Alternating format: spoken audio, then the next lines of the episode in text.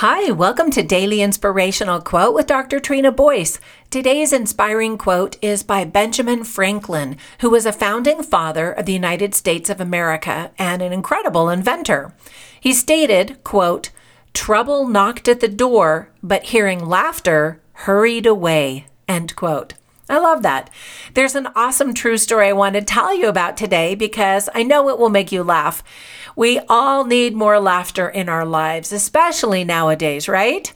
Well, just north of the American Canadian border, an anonymous prankster has been nailing funny plaques to benches in Calgary's Bowmont Park. Most of us have seen graffiti painted on buildings and walls at public spaces, but this clever person has taken it to a new level. The city's officials were alarmed initially and decided to remove all of the plaques.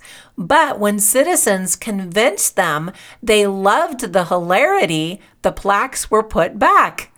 Some of the quirky things written on the plaques are Benji, the first hamster to fly solo around the world, took off from this spot in April 1937. Another plaque said, Humans first invented fire right here in 1903. Another one says, Nothing of note happened here, or at least that's what they want you to believe. And then another one says, at this spot in 1806, explorer David Thompson forded the Bow River with his herd of 14 African elephants. Well, once news spread about the whimsical prank, Canadians are now seeing similar plaques show up in other parks in Alberta and Edmonton. Isn't that fun?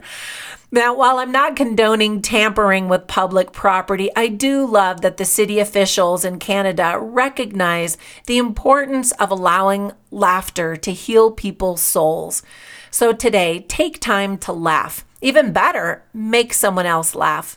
Once again, Benjamin Franklin stated, Trouble knocked at the door, but hearing laughter hurried away. Now be safe, healthy, and kind out there, and make it a great day.